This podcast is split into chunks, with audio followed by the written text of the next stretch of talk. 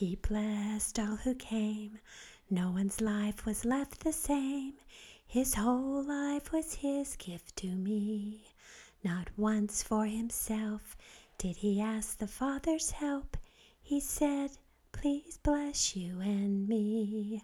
I know he gave his life for me, and with his love has set us free. I know he gave his life for me. Very nice, Bonnie. He did give his life for you and me and everyone else.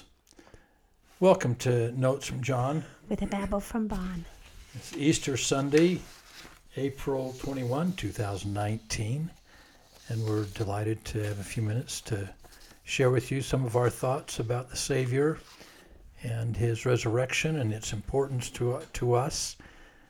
Um, we've just had an interesting little weekend. We had uh, we completed our our time in the temple Friday night.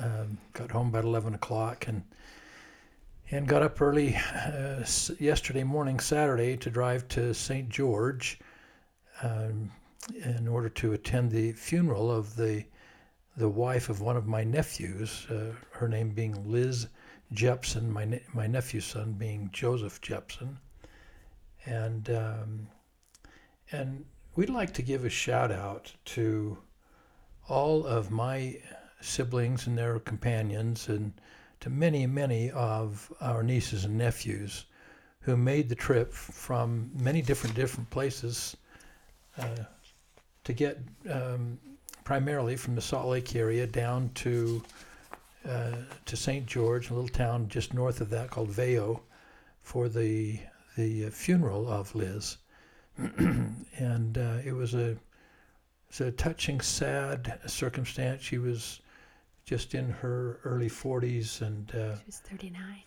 was she only 39 39 five kids at still at home and um, They ranged from 8 to 16. so uh, joe's has, having to make some major adjustments in order to, to uh, take care of the things that he needs to and we give a shout out to him and to all of my siblings that attended their companions and all of our nieces and nephews that made an effort to be there. I thought it was just a great showing. Our children, somebody just came down for the day, turned around and went back home afterwards. So it was a great support for for Joseph, and I hope he knows that we, he's loved and that he's in our prayers. Yeah, thank you. So uh, Bonnie and I stayed down uh, in St. George last night, and after uh, attending sacrament meeting this morning in St. George, we drove home, and uh, um, we've been pondering and reflecting on on what we might say tonight in this podcast. And this past week, in our service in the temple, we had the opportunity, if you want to call it that, the responsibility to give a, an Easter message to um, several groups of temple workers, and we did it four times last week. And and uh, we thought that we might we might as well share now with you what we shared with them because it's certainly very applicable to all that may be listening in on this this uh, podcast tonight. So Bonnie, you started that off. Uh, why don't we just turn it to you? Of course, that would be great. I just love Easter time mainly because, of course, of what of our our um, Savior and what He did for all of us. But I love it that it's in the springtime. Utah is so beautiful in the springtime with snow in the mountains and the everything is we've had a lot of rain so everything is so green flowers beautiful everywhere. Trees are blossoming. It's just a beautiful time of year. It helps you think about new life and what the resurrection is all about. And there was a great quote from elder paul johnson who talked about his daughter who was dying. And i'm just going to change a few of the words instead of i to we. She said, Easter is a reminder of all that we hope for, that someday we will be healed and someday we will be whole. Someday our hearts will be free of fear and our minds will be free of anxieties. And that we all are grateful that uh, we believe in a beautiful afternight, afterlife with our loved ones. I just think that's so true when it comes to the Savior's resurrection and that we have hope in that glorious time. Um, when I was a young girl, we used to go up to Idaho to have a little farm experience to milk cows and ride horses and do a few things that ranchers do on a farm. And we would tie ourselves to a inner tube and, and float down the Snake River, much to the aghast of our parents, who was it was considered quite dangerous. But of course, being young, we were fearless. But I read a story of Thomas Monson, who also floated on the Provo River occasionally, and he shared this experience. It goes.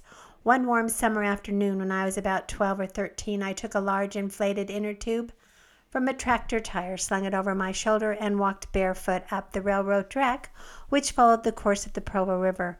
I entered the water about a mile above the swimming hole, sat comfortably in the tube, and enjoyed a leisurely float down the river.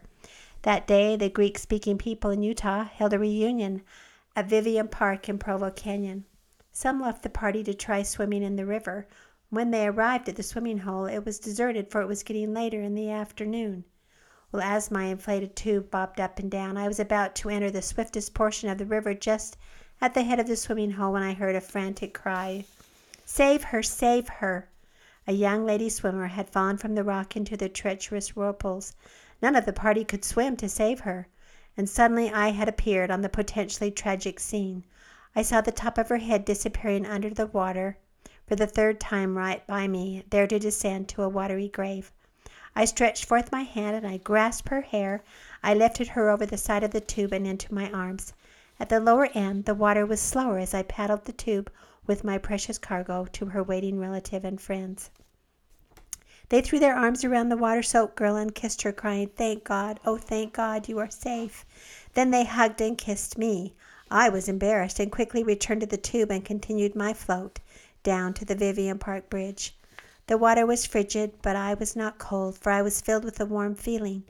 I realized that I had participated in the saving of a life Heavenly Father had heard the cries, Save her, save her, and permitted me, a deacon, to float by at precisely that time I was needed.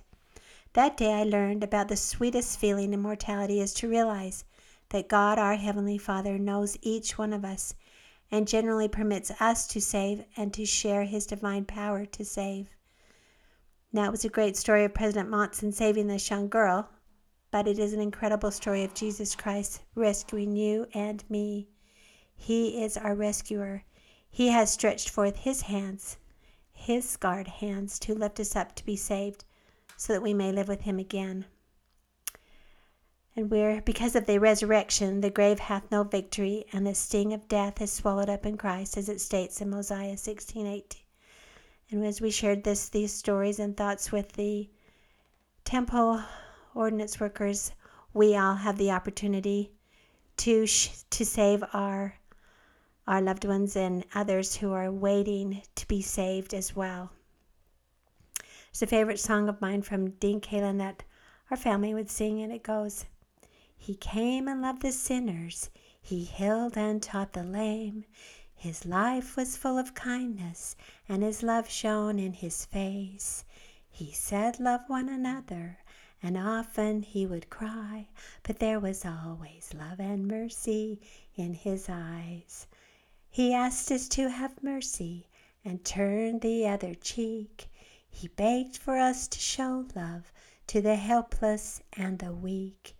And even as he suffered and as he hung to die, still there was that love and mercy in his eyes.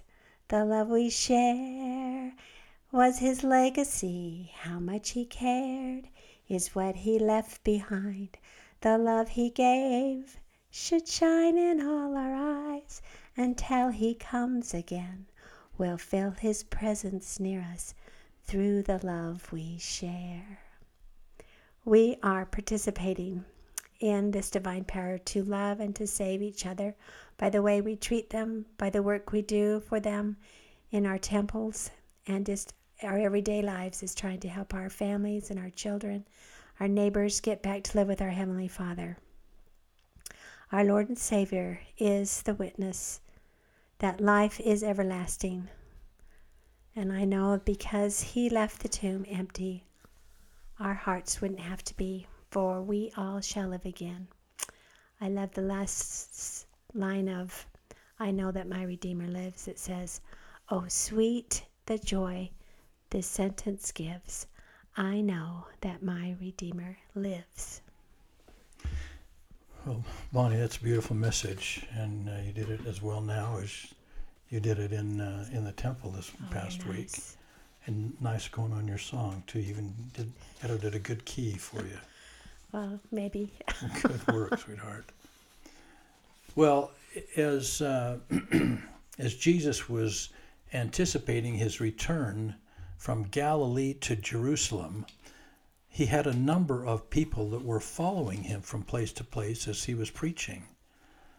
And um, this group of, of people had within it a, a group of amazing women who followed him, who loved him, who um, had great faith in him.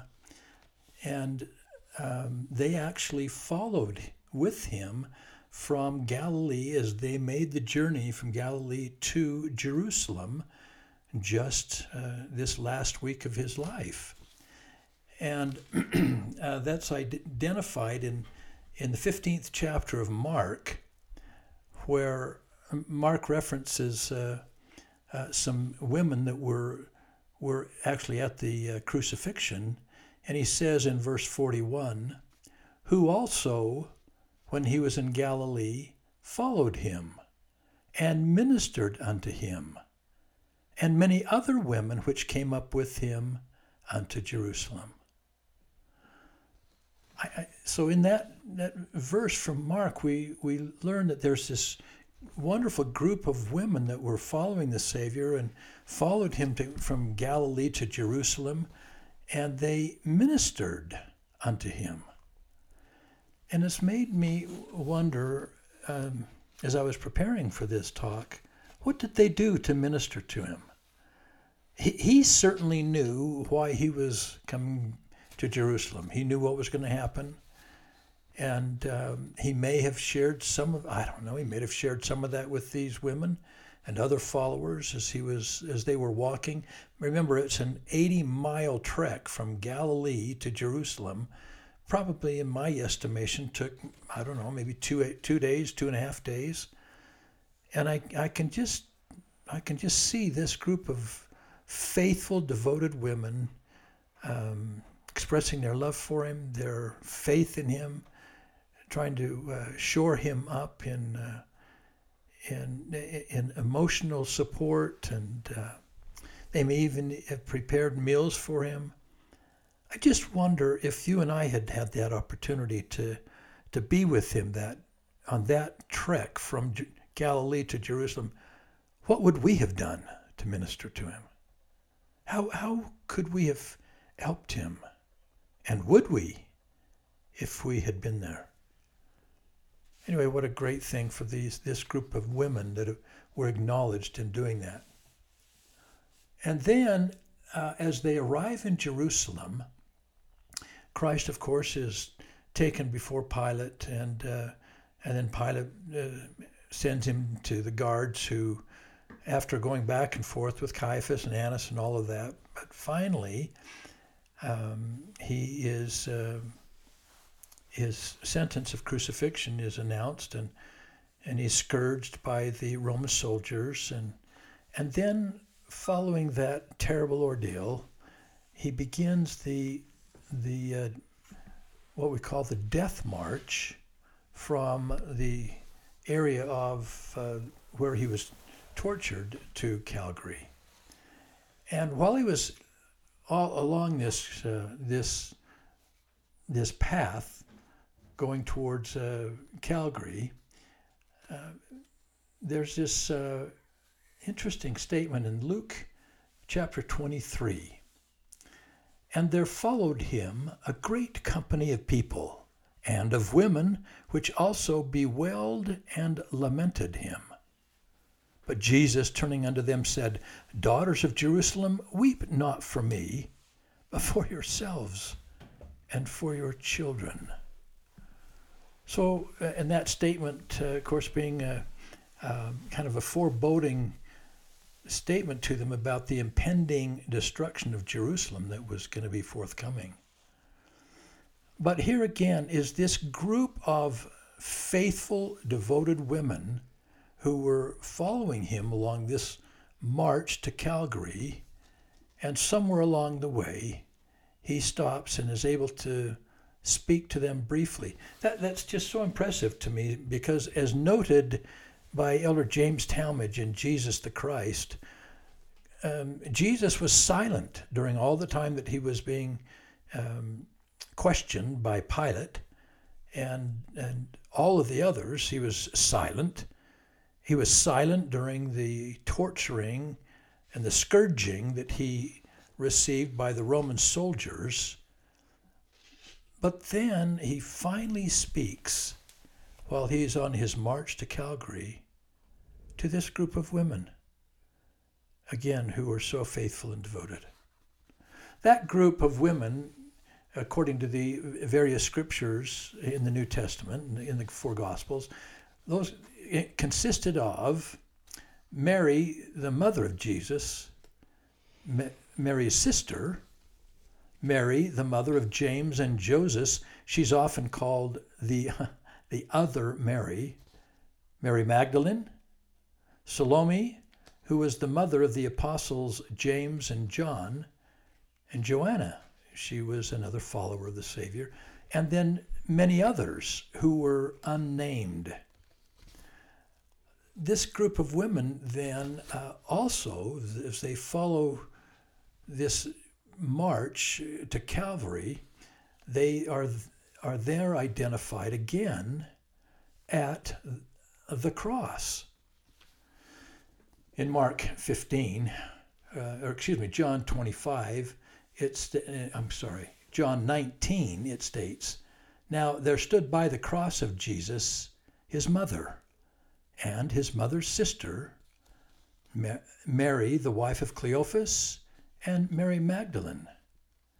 And then in Mark 15, it further states, There were also women looking on afar off, among whom was Mary Magdalene and Mary, the mother of James the Less and Joseph and Salome, who also, when he was in Galilee, followed him and ministered unto him, and many other women which came up with him unto Jerusalem.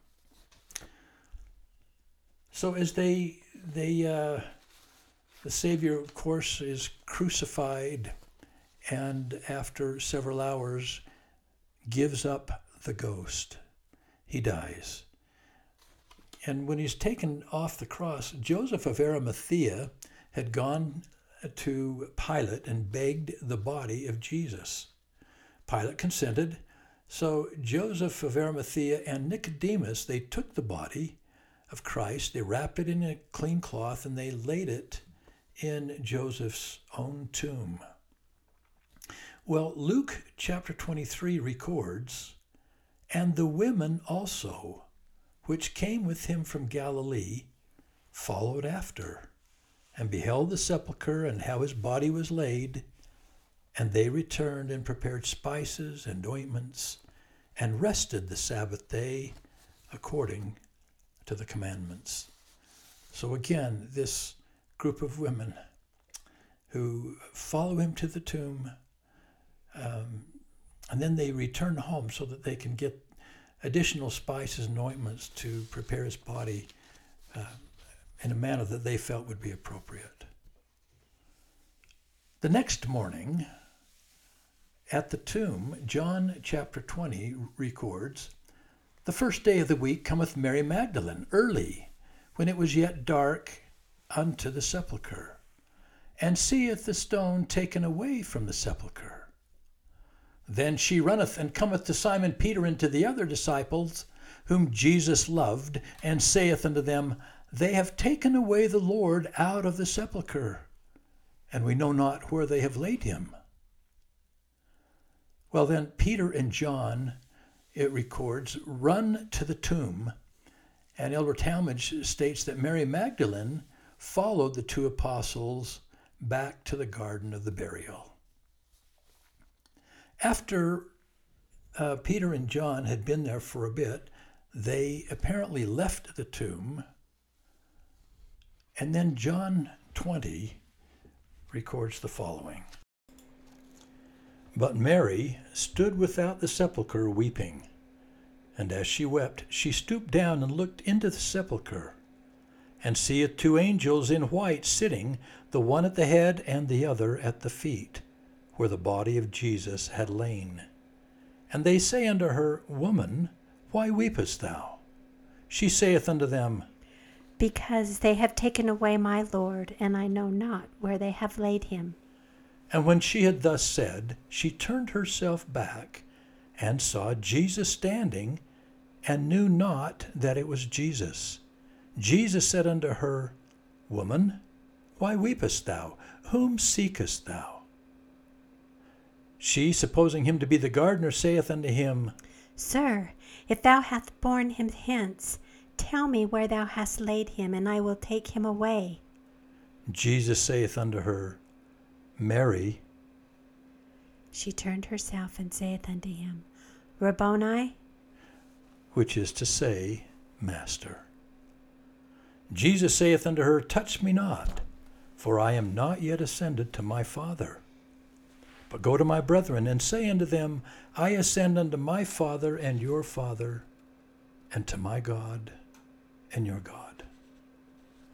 Isn't it remarkable to think that Mary Magdalene was so faithful, so devoted to the Savior, that she would be the first one to whom he would appear. She was the first person in, in all of humanity to see a resurrected being. That first one, of course, being Jesus Christ. How wonderful for Mary Magdalene, who clearly must have been a remarkable, a remarkable woman of faith. Well, um, Mary Magdalene, uh, after this encounter with the Savior, she then went to go tell the disciples. Um, in the meantime, this other group of women that we have been talking about all along here also had an encounter with the Savior. Luke 24 reads, Now upon the first day of the week, very early in the morning, they, Mary Magdalene and other, the other Mary and Joanna, came unto the sepulchre, bringing the spices which they had prepared, and certain others with them. So there was this group of women that had gone to the sepulchre uh, also uh, to see the, take care of the body of Jesus. They found the stone rolled away from the sepulchre. They entered in and found not the body of the Lord Jesus. And it came to pass, as they were much perplexed thereabout, behold, two men stood by them in shining garments. And as they were afraid and bowed down to the earth, they said unto them, Why seek ye the living among the dead? He is not here, but is risen. Remember how he spoke unto you when he was yet in Galilee, saying, The Son of Man must be delivered into the hands of sinful men, and be crucified, and the third day rise again. And they remembered his words and returned from the sepulchre, and told all these things unto the eleven and to the re- all the rest. Well, there's a very important addition that's put in as they were traveling from the tomb to go back to the disciples. Matthew 28 records, And they departed quickly from the sepulchre with fear and great joy, and did run to bring his disciples word. And as they went to tell his disciples, behold, Jesus met them, saying, All hail. And they came and held him by the feet and worshipped him. Then said Jesus unto them, Be not afraid. Go tell my brethren that they go into Galilee, and there shall they see me. I, I just reflect again on this this large group of women who, who again were so full of love and devotion to the Savior that they were blessed and privileged to have the opportunity to see Him shortly after Mary Magdalene did. And they were the first ones to have the privilege of actually touching him as they bowed down and worshiped him and held his feet. I, I just have so much love and respect for this group of devoted women who, who um, for all of uh, the generations of mankind since the time of the Savior, have had the privilege of knowing the kind of faith and devotion that they exhibited. And um, I just, I'm just so grateful for the example that they, they left for all of us. It makes me think of my own mother and my grandmother, my, my wife Bonnie, who has this kind of faith and devotion to the Lord where I'm sure had they lived in those times, they would have been part of this group as well. And many, many others that uh, of women who are so full of faith. Some may ask the question, why is it that Mary Magdalene was not able to touch the Savior, but this additional group of women not long after were able to? Well, Elder Talmage addresses that point as well. And he, he says this It appears reasonable and probable that between Mary's impulsive attempt to touch the Lord and the action of the other women who held him by the feet as they bowed in worshipful reverence, Christ did ascend to the Father, and that later he returned to earth to continue his ministry in the resurrected state. And then Elder Talmage makes this this uh, concluding comment that to me is just uh, so on point.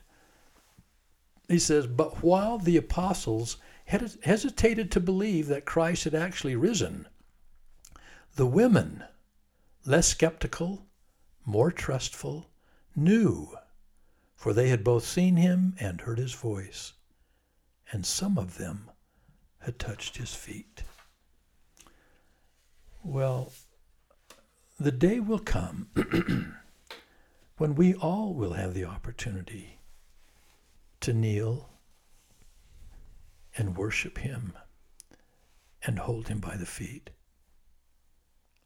And we too will be able to know that He is the risen Lord. I, I love these uh, few lines in a song that uh, I had the privilege with my cousin Merrill Dayton um, 30 years ago singing in a little boat on the Sea of Galilee with a group of other people that were on a tour of Jerusalem. Um, and we sang, I'll walk today where Jesus walked in days of long ago. I'll wander down each path he knew with reverent step and slow. Those little lanes they have not changed. A sweet peace fills the air. I'll walk today where Jesus walked and feel his presence there. Beautiful. Well, he is not here, but is risen and he lives. Happy Easter, everyone. This is Notes from John. With a babble from Bon. Good night, everybody.